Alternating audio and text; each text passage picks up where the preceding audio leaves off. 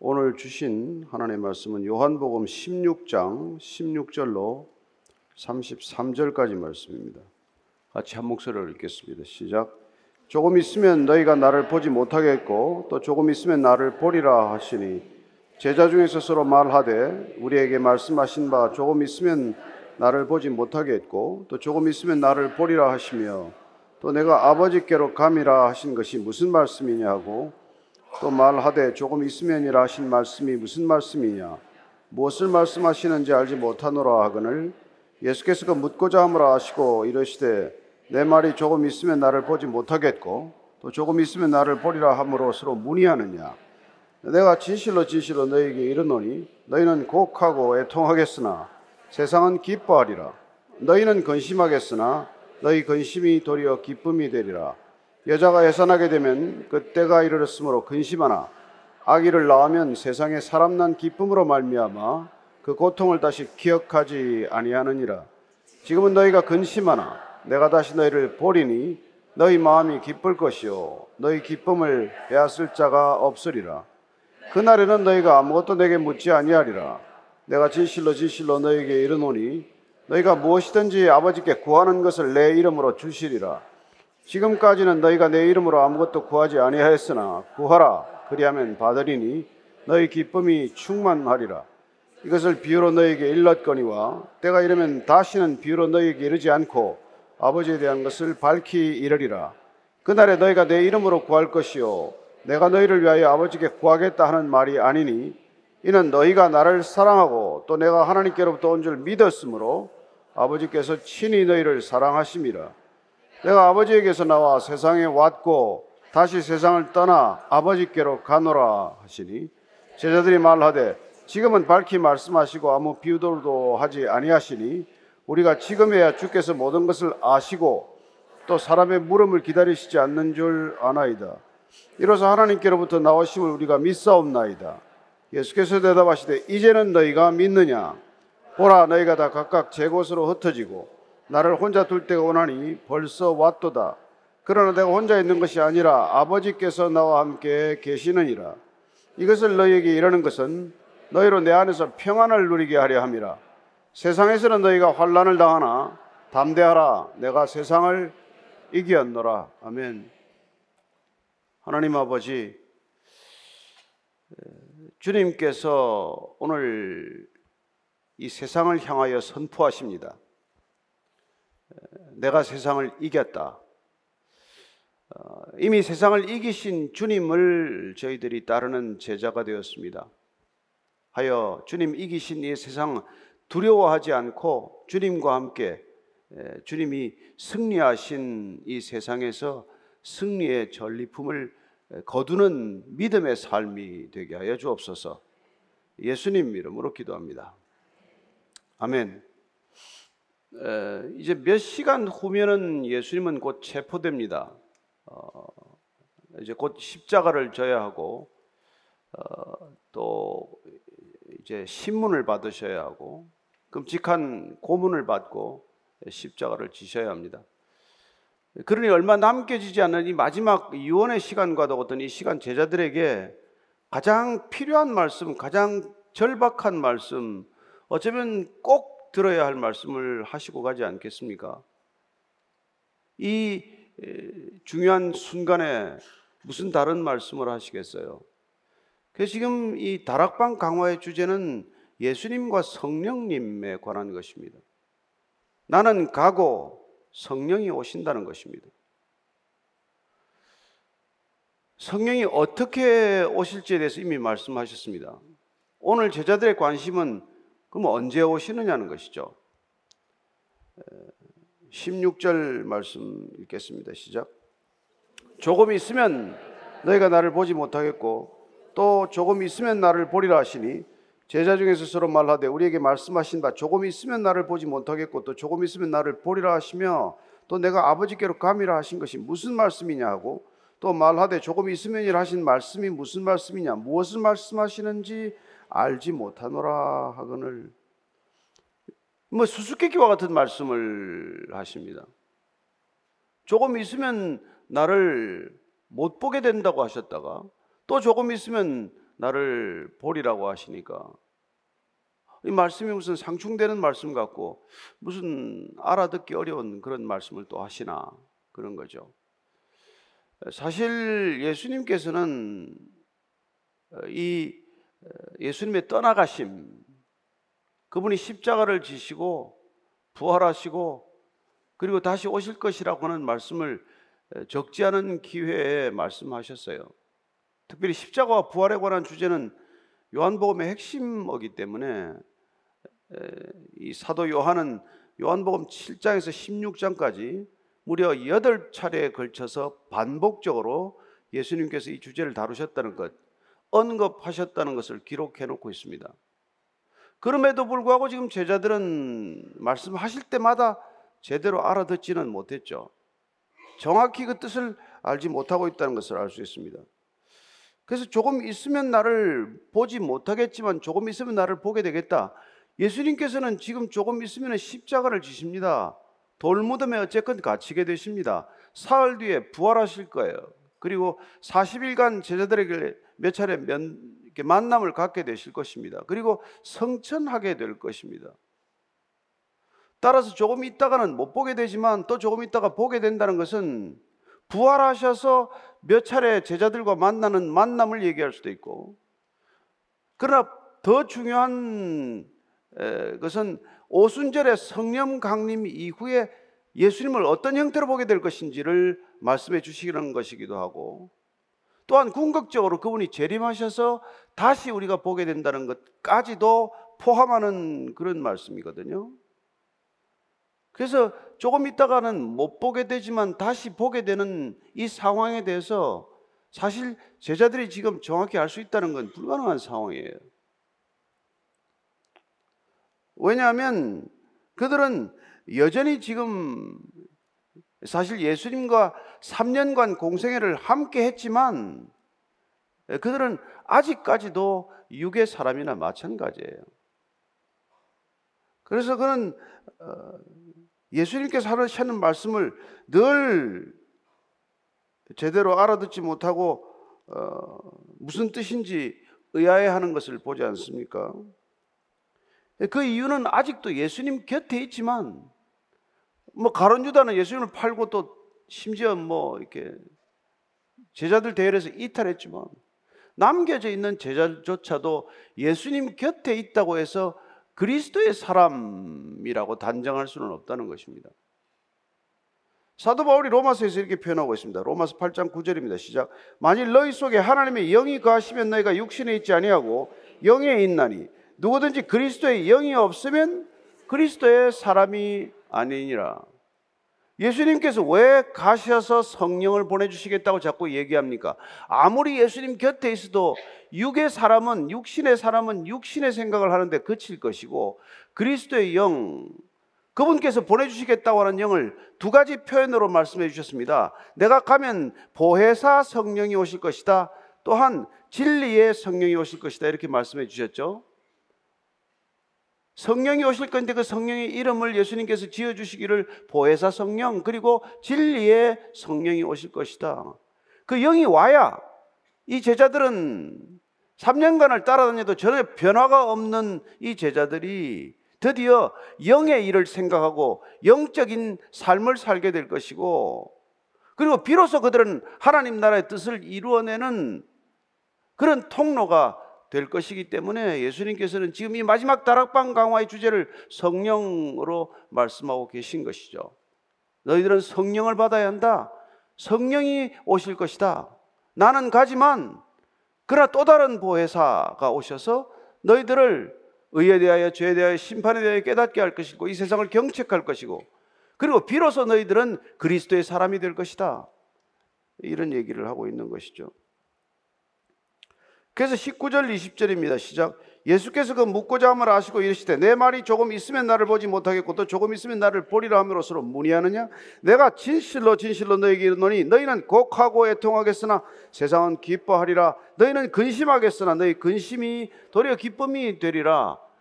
예수님이 지금 가시면, 십자가를 지시면 제자들은 곡하고 애통해야 한다고 말합니다. 곡하고 애통하는 것은 장례식에서 사람들이 태도를 보이는 그런 모습이죠. 누구나 장례식에 가면 그 당시 사람들은 곡하고 슬픔을 표현했습니다.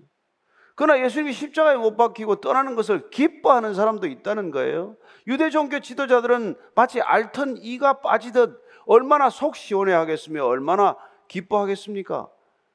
드디어 그 사고뭉치 골치 썩이던 사람이 이제 사라졌구나. 그래서 기뻐하게 될 것이라는 것입니다. 그렇지만 세상에 기뻐하는 기쁨은 잠시요, 너희들의 근심 또한 잠시여서 잠시 근심하다가 곧 너희들이 기뻐하게 될 것이라고 말합니다. 너희들이 지금은 내가 가는 것을 근심하고 걱정하지만, 그러나 그건 잠시의 근심, 어떤 근심인지를 이렇게 설명해 주고 계신 것입니다. 그게 이십일 절 이십이 절이에요. 시작. 여자가 해산하게 되면 그 때가 이르렀으므로 근심하나 아기를 낳으면 세상에 사람 난 기쁨으로 말미암아 그 고통을 다시 기억하지 아니하느니라. 지금은 너희가 근심하나 내가 다시 너희를 보리니 너희 마음이 기쁠 것이요 너희 기쁨을 빼앗을 자가 없으리라.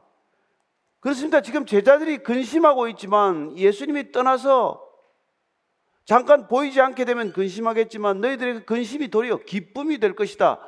그렇게 근심이 기쁨이 되는 것은 마치 해산하는 여인이 해산할 직전까지 고통스러워하고 근심하지만, 그러나 그 새 생명을 가슴에 안는, 품에 안는 순간 그 모든 근심이 사라지듯이, 아니 지금까지의 근심은 오히려 기쁨으로 돌변하듯이 그렇게 될 거라고 말씀해주고 계신 것이죠.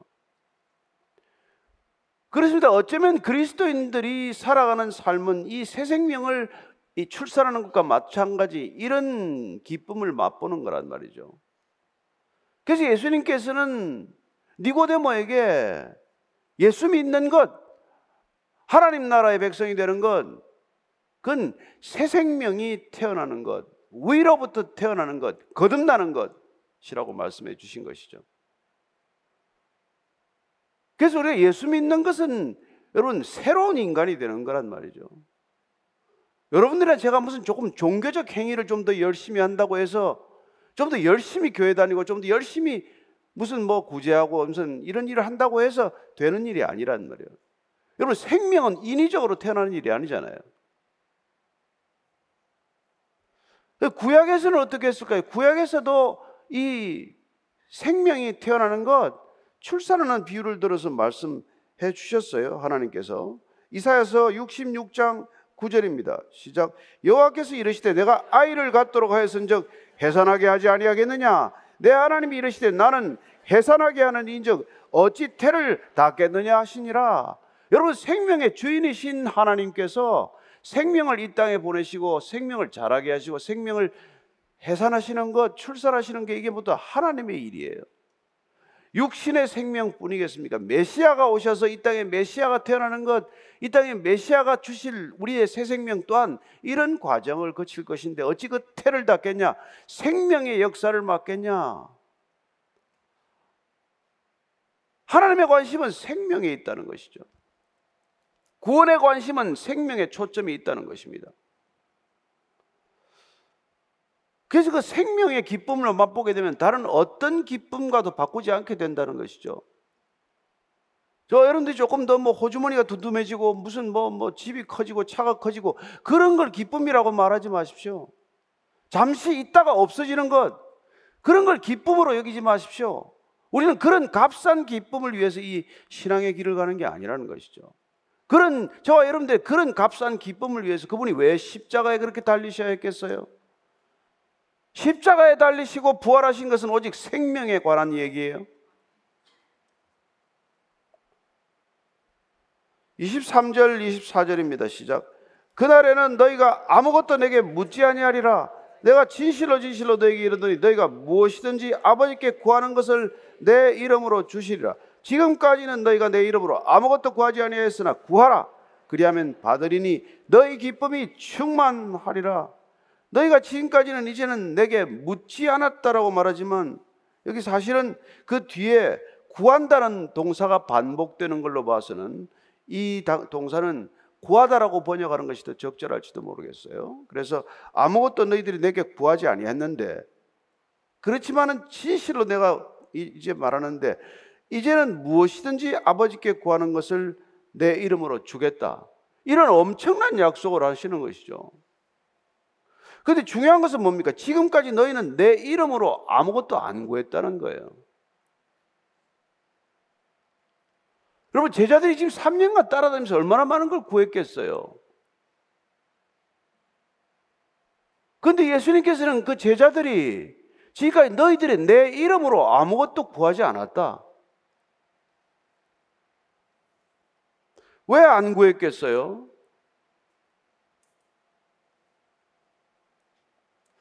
예수님께서는 마태복음 칠 장 우리가 보면은 칠 장 칠 절 팔 절입니다. 시작. 구하라 그리하면 너에게 주실 것이요, 찾으라 그리하면 찾아낼 것이요, 문을 두드리라 그리하면 너에게 열릴 것이니, 구하는 이마다 받을 것이요, 찾는 이는 찾아낼 것이요, 두드리는 이에게는 열릴 것이니라. 아니, 이토록 구하라, 찾으라, 두드리라고 말씀하셨고, 또한 산상수훈을 통해서 주기도문, 주님이 기도문을 가르쳐 주셨는데, 그렇게 기도를 배운 제자들, 또한 구하고 찾고 두드리라고 하는 말씀을 친히 들은 제자들이 얼마나 구하고 찾고 두드렸겠습니까? 근데 왜 지금 예수님께서 너희들이 내 이름으로 아무것도 구하지 않았다, 지금까지는, 이렇게 말씀을 하시겠어요? 그렇다면 그 이유는 뭐겠어요? 누가복음 십일 장 십삼 절에 우리 다시 한번 읽고 지나갑시다. 시작. 너희가 악할지라도 좋은 것을 자식에게 줄 줄 알거든 하물며 너희 하늘 아버지께서 구하는 자에게 성령을 주시지 않겠느냐 하시니라. 아, 나쁜 아버지도 가장 좋은 것을 줄 줄 아는데 하늘 아버지께서 너희들이 무엇을 구하건 가장 좋은 것으로 주시려고 성령을 준비했는데 너희들이 그걸 구했냐? 어쩌면 그 말씀을 하고 계신 것이죠. 지금까지 그 많은 것들을 구했지만 너희들이 내 이름으로 구하지 않았다. 내가 마땅히 구해야 할 것을 너희들에게 일러주지 않은 까닭은 너희들 안에 성령이 안 계시니 너희들이 육신을 따라 구하는 것들만 있을 뿐 아버지의 뜻을 따라 구하는 것은 불가능한 상태예요. 왜 우리가 평생 같은 기도를 하겠어요?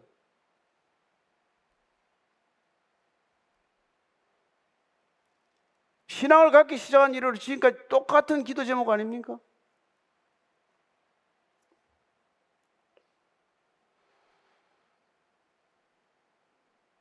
내 글을 지금까지는 너희들이 내 이름으로 아무것도 안 구했다고 말합니다.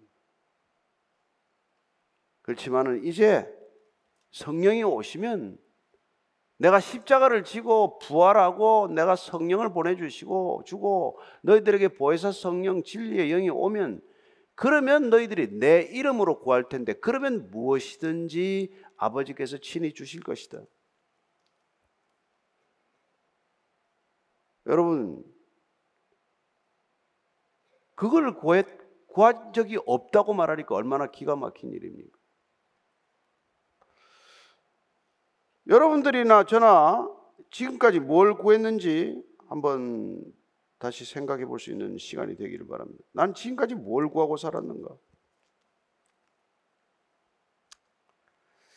고린도전서 이 장 십 절입니다. 시작.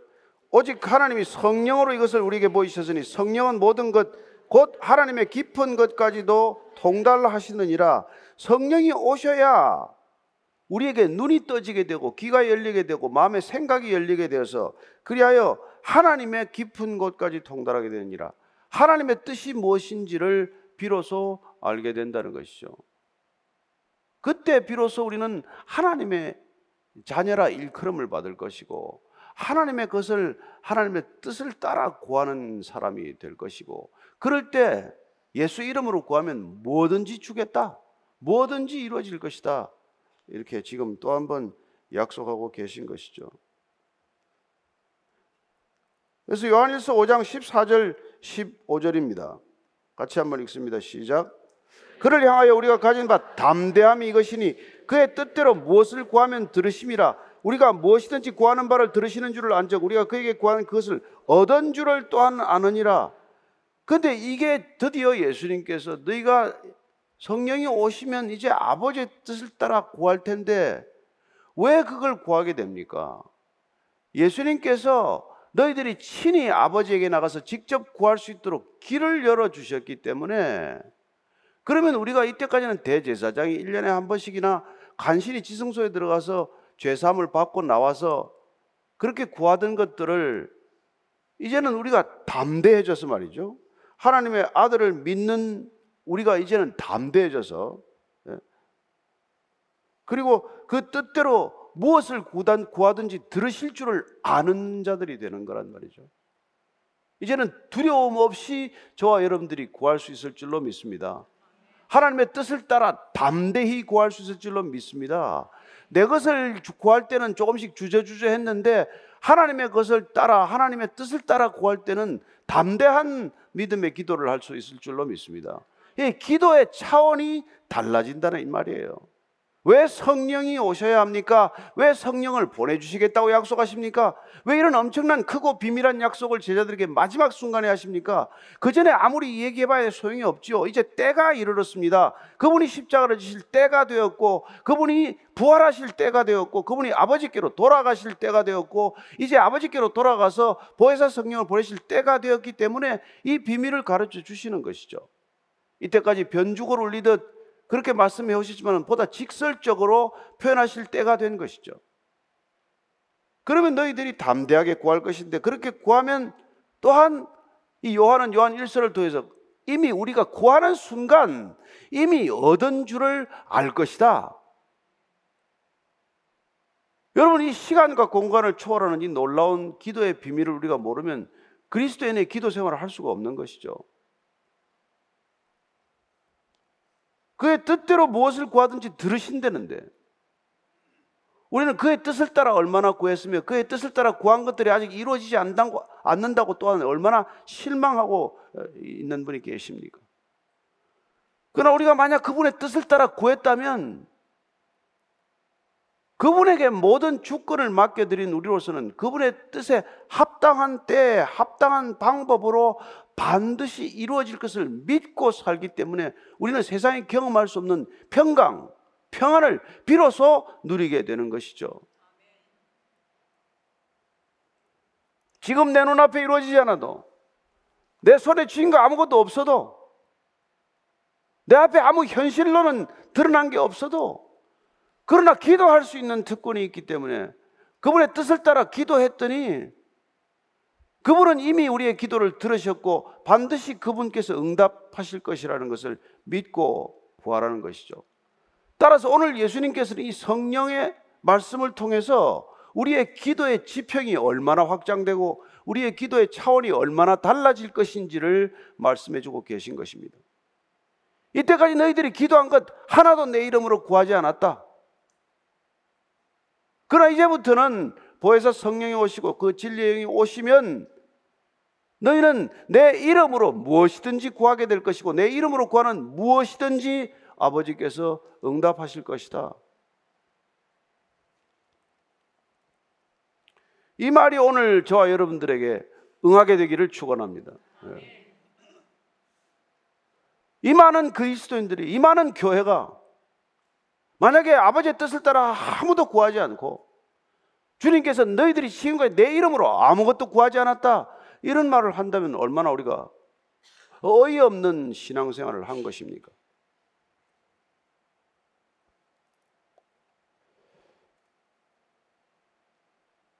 다시 한번, 이제는 비유로 말하지 않겠다. 이제는 예수님 시간이 없습니다. 비유로 말씀하실 시간도 없죠. 이십오 절입니다. 시작. 이것을 비유로 너에게 일렀거니와 때가 이르면 다시는 비유로 너에게 이르지 않고 아버지에 대한 것을 밝히 이르리라. 예수님께서는 지금까지는 정말 알아들을 듯 알아듣지 못할 듯 그렇게 말씀, 비유로 많이 말씀해 오셨어요. 그래서 늘 귀 있는 자는 들으라 그렇게 표현하지 않으셨습니까? 천국을 누가 봤습니까? 그 한 번도 본 적이 없는 천국을 어떻게 말씀하십니까? 비유로밖에 말씀할 수밖에 없는 것이죠. 씨 뿌리는 자의 비유, 가라지 비유, 겨자씨 비유. 조그마한 겨자씨를 통해서 무성한 나무가 되는 것. 누룩 비유. 예. 조그마한 누룩이 들어가서 밀가루 전체를 부풀게 하는 그림. 밭에 감추어진 보화. 그 보화를 내 가진 것 전부를 팔아서 사는 그런 비유, 보화 비유. 진주 장사가 자기 진주 다 팔아도 하나의 그 좋은, 가장 좋은 진주를 사겠다고 하는 진주 상인의 비유, 그물 비유, 예? 그런 비유를 통해서 주님께서 계속 아버지의 나라, 하나님의 나라, 천국에 관한 걸 말씀드렸지만은 지금은 이제 분명하게 말씀하고 계신다는 것이죠. 더 이상 이제는 비유로 말씀하실 까닭이 없다는 것입니다.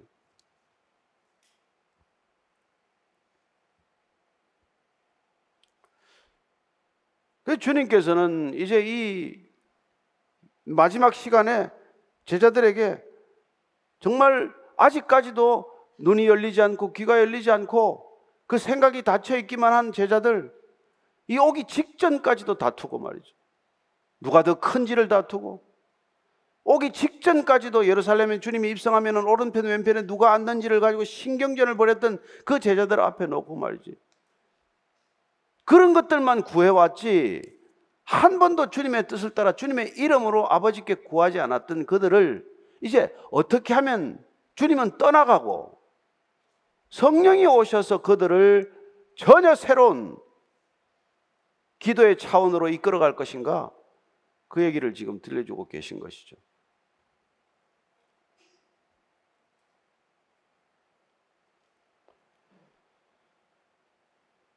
그래서 이십육 절 이십칠 절입니다. 시작. 그날에 너희가 내 이름으로 구할 것이요 내가 너희를 위하여 아버지께 구하겠다 하는 말이 아니니, 이는 너희가 나를 사랑하고 또 내가 하나님께로부터 온 줄 믿었으므로 아버지께서 친히 너희를 사랑하심이라.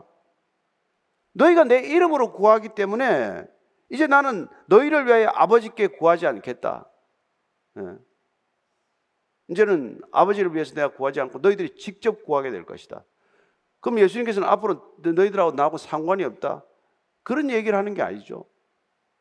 그러나 이제는 주님께서 그 성전의 휘장을 찢어 놓으셨고 이제 너희들이 내 이름으로 언제든지 아버지께 나아갈 수 있고, 나도 중보하겠지만 너희들이 친히 아버지께 나아가서 담대하게 아버지의 뜻을 따라 구하라는 거예요. 이런 기도 생활이 없이는 앞으로 이 제자들, 남겨둘 제자들, 박해 시대를 살아가야 할 제자들이 그 박해를 어떻게 견딥니까?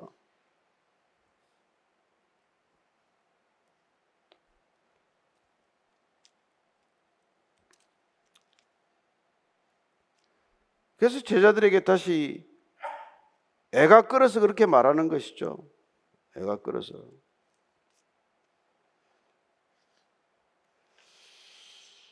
로마서 팔 장 삼십사 절 말씀 한번 더 읽겠습니다. 삼십사 절 시작. 누가 정죄하리요? 죽으실 뿐 아니라 다시 살아나시는 그리스도 예수시니 그는 하나님 우편에 계신 자에 우리를 위하여 간구하시는 자시니라. 안심하십시오. 그분은 하나님 우편에서 우리를 위하여 중보하시는 분이십니다. 그러나 그분이 우리를 중보하시고 있다고 하셔서 우리가 기도를 쉴 일은 아니란 말이에요.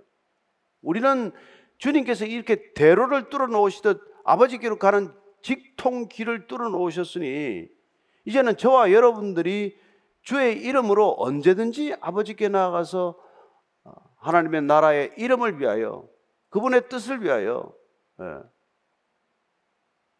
무엇이든지 구할 수 있는 사람이 되었다는 우리 정체성의 변화를 심각하게 받아들여야 된다는 말이에요. 우리는 기도하는 것 이외에 우리 그리스도인의 정체성을 증명할 길은 없다는 것입니다. 우리가 기도하는 것이 곧 우리의 신앙이고, 우리는 믿는 만큼 기도할 것이고, 우리가 아는 만큼 기도할 것이고, 우리가 그분과 사랑하는 만큼 기도로 교제하게 될 것이고, 그래서 그분께서는 우리에게 이런 속에 있는 말씀을 다 쏟아놓고 가시는 것이죠. 그래서 히브리서 말씀, 우리가 요새 아침에 저, 아침 예배 때 다 보았죠. 그 히브리서 말씀이 십 장 십구 절 말씀 한번 같이 읽습니다. 시작.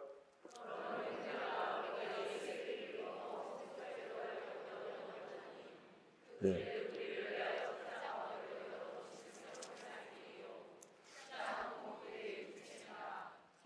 그렇습니다. 그냥 그분께서는 온전히 우리의 휘장을, 성전의 휘장을 찢어 놓으셨기 때문에 저와 여러분들이 성소에 들어갈 담력, 담대하게 이제는 아버지 앞에 나아가서 하나님 아버지라고 말할 수 있게 되었고 하나님 아빠, 아버지라고 부르짖게 되었다는 거예요.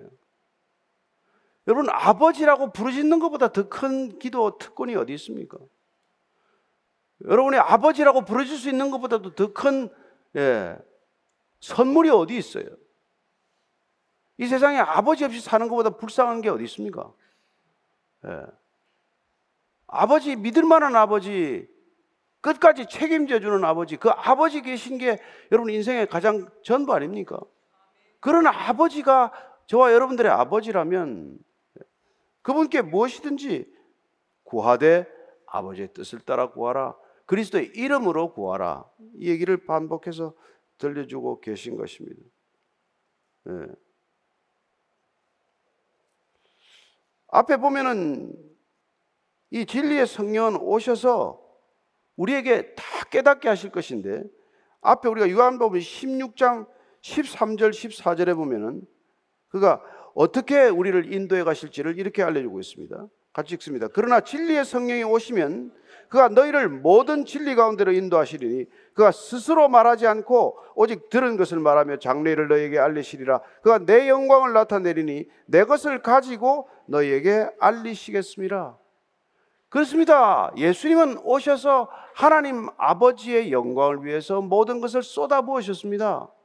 이제 예수님 가시면 보혜사 성령이 오실 텐데, 성령은 예수님의 것을, 예수님의 말씀하신 것을 나타내고 드러내는 게 전부라는 거예요. 여러분, 삼위일체 하나님의 관계를 보셨습니까? 누가 자기의 영광을 드러냅니까? 예수님은 아버지의 영광을 드러내고 성령은 예수님의 영광을 드러내고, 그런 예수님을 하나님께서는 빌립보서를 보면은 지극히 높이사 모든 사람이 그의 발 앞에 무릎을 꿇게 하시듯 그렇게 또 영광스럽게 하지 않습니까? 그렇습니다. 죄인이란 어떤 존재입니까? 영광을 하나님께 돌려야 될 것을 자기가 가로챈 것 아닙니까? 우리가 에덴 동산에서 처음 일어난 그런 끔찍한 죄악이 뭡니까? 사탄의 유혹에 빠져가지고 하나님의 영광을 슬쩍 가로챈 거죠. 죄인들은 영광을 가로채는데 전문가예요. 그죠? 남의 영광 슬쩍 가로채는 거. 직장생활 하다 보면은 꼭 윗사람이 아랫사람의 공을 가로챈다든지 뭐 그런 일들이 뭐, 뭐 비일비재한 일 아닙니까? 자기가 하지 않은 일 남이 한 것으로 이렇게 뭐 책임을 미루는 뿐만 아니라 예, 자기가 하지 않은 일 마치 자기가 한 것처럼 그렇게 공로를 가져가는 것. 그러나 삼위일체 하나님은 절대 그런 법이 없다는 거예요. 여러분들이 일생 동안 인간의 영광을 추구하지 않게 되기를 바랍니다. 예. 그렇습니다. 그게 인간의 영광이 되리라고 믿기 때문에 돈이 영광이 되리라고 하는 사람은 돈을 쌓을 것이고, 권력이 영광이라고 생각하는 사람은 권력의 바벨탑을 쌓을 것이고, 인기가 영광이라고 생각하는 사람은 사람들의 관심을 더 얻기 위해서 사력을 다할 것이고, 지식이 영광이라고 생각하는 사람은 정말 불철주야 뭐 지식에 빠져서 예. 스스로 무덤을 파는 줄도 모르고 깊이 깊이 파들어가겠죠. 그러나 인간이 영광스러워지는 길은 영광의 본체에 다가가는 것 이외의 길이 없음을 우리가 이해해야 한다는 것입니다. 우리가 영광스러워지는 길은 우리가 영광을 취해서가 아니라 영광이신 그분, 영광의 본질이신 그분과 하나 될 때, 그분이 우리 안에 오실 때, 빛이신 그분이 우리 안에 거하실 때, 그때 우리는 영광의 빛을 비치게 될 줄로 믿습니다. 그래서 주님께서는 우리를 너희는 세상의 빛이라고 말씀하실 때 우리가 빛이어서가 아니라 그분이 우리 안에 계실 것이기 때문에 우리는 그분과 함께 빛의 존재가 되는 것이죠.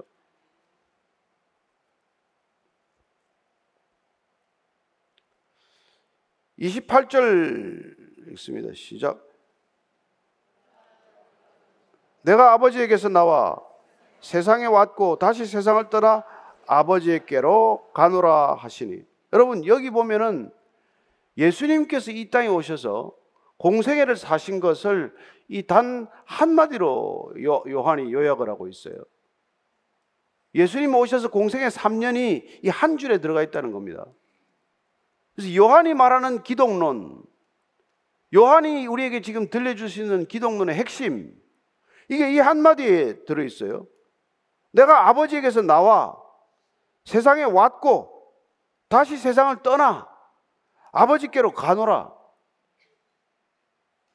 내가 아버지에게서 나와, 성육신이죠. 세상에 왔고 구원을 위해서 오셨죠. 구원사역이죠. 다시 세상을 떠나 십자가와 부활이죠. 아버지께로 가노라. 승기죠. 그분의 일생이 여기 한 절에 다 들어있지 않습니까? 예수님 얼마나 공생의 삼 년을 이렇게 일목요연하게 한마디로 압축해서 말씀해 주십니까? 아버지께서 나와 세상에 왔고 다시 세상을 떠나 아버지께로 돌아간다. 아버지께로부터 와서 아버지께로 돌아간다. 저와 여러분들이 동일하게 우리가 거듭나게 되면 이 고백을 하게 될 줄로 믿습니다. 우리는 아버지께로부터 와서 아버지께로 돌아간다. 아버지께로부터 와서 세상에 다시 새로운 소명을 갖고 살아가는 존재가 되었고, 그 소명을 주님께서 선포하셨듯 다 이루었다라고 말하는 순간 우리는 아버지께로 돌아가게 될 것이다. 여러분, 인생 좀 단순하게 살다 가시게 되기를 바랍니다. 복잡하게 너무 얽혀가지고 이것저것 너무 욕심 부리지 말고 아버지께로부터 왔다가 아버지께로 돌아갈 수 있는 것, 여러분 그것보다 더 위대한 생애는 없습니다. 뭘 하다 가면 여러분 칭찬받을 거라고 생각하십니까? 아버지께로 돌아가는 게 가장 중요한 일이고, 아버지께로 돌아가기 위해 세상에 잠깐 머무르는 동안 이 시간을 나그네로 살아가면서 주님께서 맡기신 일 잠깐 마치고 가는 것 아닙니까? 저는 무엇을 하다 가야 합니까? 어떤 일을 하다 가야 합니까? 여러분들에게 어떤 고난이 주어지든 왜 접니까?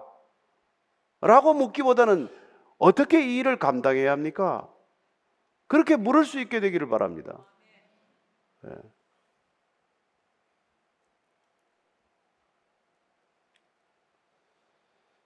이십구 절 삼십 절입니다. 시작.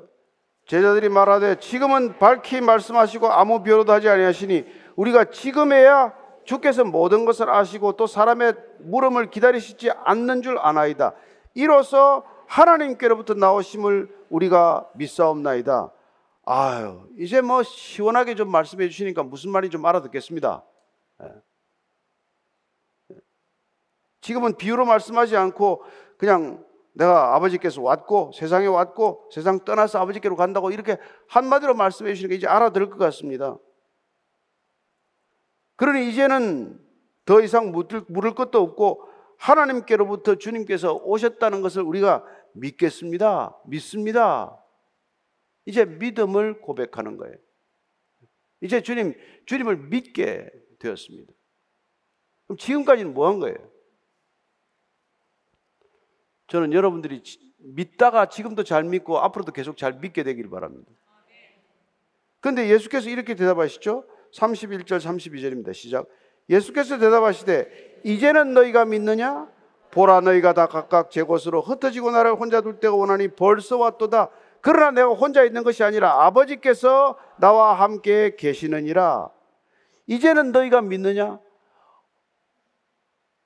굉장히 뿌듯한 말씀 같이 들리죠. 이제 너희가 드디어 믿는구나. 너, 너희가 이제 드디어 믿게 되었구나. 근데 이 믿음이 어떤 믿음일까요? 우리가 믿는 믿음은 어떤 믿음입니까?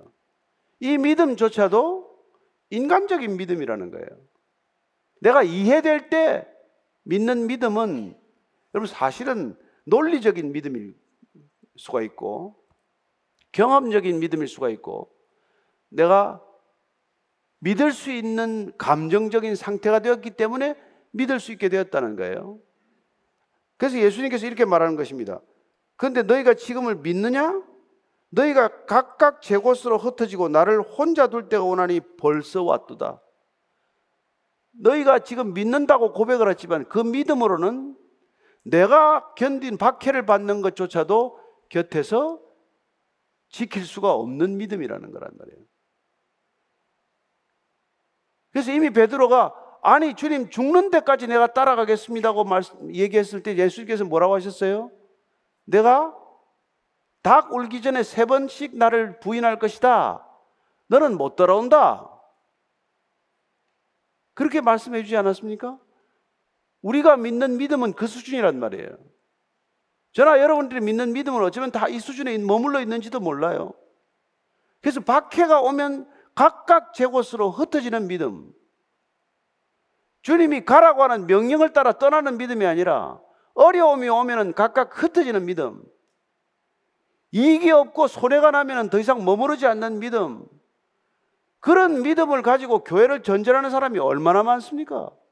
이 교회는 내게 덕이 없네, 이 교회는 아무 유익이 없네, 이 교회에서 뭘 더 바랄 게 있나, 그래서 이 교회 저 교회 돌아다니는 사람이 얼마나 많습니까? 그러나 그렇게 흩어지는 믿음 가지고는 무슨 일을 할 수 있겠어요? 아니 예수님이 그걸 믿음이라고 치, 치기나 하겠어요? 어쩌면 그러나 그 믿음조차도 앞으로 주님이 원하시는 그 믿음의 첫 걸음이 될 수는 있겠죠. 그러나 그, 그 믿음이 전부인 걸로 생각하고 안주할 수는 없다는 것입니다. 그래서 혼자 있는 것이 아니라 예수님께서는 너희들 때문에 내가 그렇게 안심하고 이 길을 가는 게 아니라는 거예요. 그럼 뭐라 그럽니까? 아버지께서 나와 함께 계시느니라. 여러분 예수님께서 삼 년간 공생애를 변함없는 걸음으로 걸어오실 수 있는 이유가 어디 있다는 걸 밝혀줬습니까? 하나님이 나와 함께 하시느니라. 나와 함께 하시느니라. 임마누엘 하나님이 나와 함께 하시느니라. 저는 예수님께서 지금 이 순간에도 너희들이 다 떠나도 뿔뿔이 흩어져도 아무도 내 곁에 남지 않아도 그러나 혼자 있는 것이 아니라 하나님이 나와 함께 계신다. 이걸 믿고 주님께서는 십자가에 오르시게 될 것입니다. 저는 여러분들이 아무리 힘들고 어렵고 예, 더 이상 갈 수 없는 상황일 것 같아도 혼자 있지 않다는 것을 우선 알게 되기를 바랍니다. 신앙생활 혼자부터 시작되지 않았고 혼자 가는 것도 아니고 혼자 끝나는 것도 아닙니다. 그분께서 함께 하시기 위해서 지금 성령을 약속하고 계시고 그 성령이 이제 예수님께서 아버지와 함께 걸으셨다고 고백한 것과 마찬가지로 우리 또한 예수님께서 보내주신 보혜사 성령과 함께 걷는 신앙이 될 줄로 믿습니다. 그래서 오늘 주님께서는 이렇게 결론 맺으시는 것입니다. 삼십삼 절입니다. 시작. 이것을 너희에게 이르는 것은 너희로 내 안에서 평안을 누리게 하려 함이라. 세상에서는 너희가 환난을 당하나 담대하라. 내가 세상을 이겼노라. 여러분 얼마나 위로가 되십니까? 얼마나 위로가 되십니까? 왜 제자들에게 지금 이런 얘기를 해주는지도 말씀해 주십니다. 내 안에서 평안을 누리게 하려 함이라. 여러분 제자들이 주님을 부인하고 달아나고 흩어지고 심지어 부활하신 주님을 뵙고도 갈릴리로 가버리고 그랬던 제자들에게 얼마나 큰 죄책감이나 절망감이나 낙심이 있겠어요. 그러나 주님께서 미리 이렇게 말씀해 주시는 거예요. 너희들이 흩어질 것이다. 세 번씩 나를 부인할 것이다. 너희들 결코 그 믿음으로 못 따라온다. 그걸 주님이 내가 다 알고 있다는 것을 지금 말씀하시면서 나무라기를 하십니까? 질책하십니까? 화를 내십니까? 왜 그런 얘기를 지금 계속 해주고 계시겠어요? 나중에 성령이 와서 그들이 변화된 사람이 되었을 때 본인들의 실수에 묶여있지 않도록 내가 왜 그랬을까? 내가 미쳤지? 내가 무슨 죄자야? 그러지 말고 주님은 우리의 실족할 것을 다 알고 계시면서도 끝까지 제자들을 품으셨고 끝까지 그 제자들을 여기까지 이끌어 오셨다는 것입니다. 그리고 그 실족할 것을 다 알고 계시면서 일부에게는 알려주시고 그리고 그 제자들이 전혀 낙심하지 않고 이 믿음의 길을 완주할 수 있도록 하시기 위해서 이걸 미리 귀띔해주고 있는 거예요. 나중에 생각나라고, 나중에 깨달으라고. 예? 뭐 부모가 자녀들한테 하는 얘기나 마찬가지 아닙니까? 나중에 너희들도 시집 장가가서 애 낳아봐라, 키워봐라. 부모 마음을 알게 될 거다. 그런 얘기 오죽 자주 합니까? 그래서 주님께서는 이 말을 하는 까닭은 너희들이 내 안에서 평안을 누리게 하려 합니다. 여러분, 주님이 주시는 가장 큰 선물이 평안입니다. 성령이 오셔서 가장 큰 얻게 되는 선물이 평안입니다. 이 평안에 대해서는 주님께서 십사 장 이십칠 절 말씀 가운데 한 번 더 해주신 게 있습니다. 이 평안은 어떤 평안입니까? 시작. 평안을 너희에게 끼치노니 곧 나의 평안을 너희에게 주노라. 내가 너희에게 주는 것은 세상이 주는 것과 같지 아니하니라. 너희는 마음에 근심하지도 말고 두려워하지도 말라. 여러분, 이 평안을 우리에게 주시기 위하여 보혜사 성령을 보내주시는 것입니다. 성령이 오시면은 더 이상 여러분 두려워하지 않게 될 것입니다. 지극한 평강이 여러분들을 이끌어갈 것입니다. 고난이 없어서입니까? 아니요. 그래서 주님께서 다시 말씀하십니다. 너희가 세상에서는 환난을 당하지만, 어려움을 겪겠지만, 고난이 있겠지만, 그러나 내가 세상을 이겼다. 주님께서 이미 세상을 이기셨다고 말씀하고 계십니다. 십자가 지신 후에입니까? 아니요, 십자가 지기 전이에요. 십자가를 앞에 두고 지금 이런 말씀을 하는 것 아닙니까?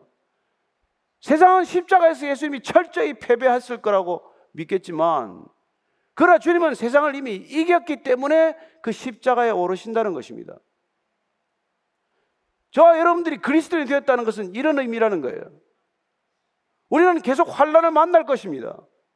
우리에게는 고난은 사라지지 않습니다. 그러나 그 고난이 우리를 어쩌지 못한다는 것이죠. 그 환난이 우리를 어떻게 침몰시키겠습니까? 누가 우리를 그리스도의 사랑에서 끊으리요? 환난이나 공고나 핍박이나 박해나 칼이나 어둠이나 뭐가 우리를 그 사랑에서 끊게 하겠다는 것이죠. 따라서 저는 여러분들이 앞으로 살아갈 세상에 더 많은 고난이 오겠지만, 우리의 평안은 고난으로부터 풀려난 고난이 아니라, 해방, 평안이 아니라 고난 속에서 누리는 평안이라는 것을 기억하게 되시기를 바랍니다. 환난으로부터 빠져나오는 평안이 아니라 환난 가운데서도 잃지 않는 평안이라는 것을 기억하시기 바랍니다. 그 평안이야말로 고난이 가득한 평안이요, 환난이 가득한 평안이요, 어려움이 가득한 평안이어서 세상은 감당할 수 없지만은 믿음의 사람들은 넉넉히 감당할 줄로 믿습니다. 왜? 그분이 이미 이겼기 때문입니다. 그분이 이 모든 것을 이겼기 때문에 저는 여러분들이 이 모든 고난을 이겨낼 수 있다는 것을 믿으시기 바랍니다. 요한일서 오 장 사 절 오 절입니다. 시작. 무릇 하나님께로부터 난 자마다 세상을 이기느니라. 세상을 이기는 승리는 이것이니 우리의 믿음이니라. 예수께서 하나님의 아들이심을 믿는 자가 아니면 세상을 이기는 자가 누구냐? 누가 세상을 이깁니까? 누가 세상을 이길 수 있습니까?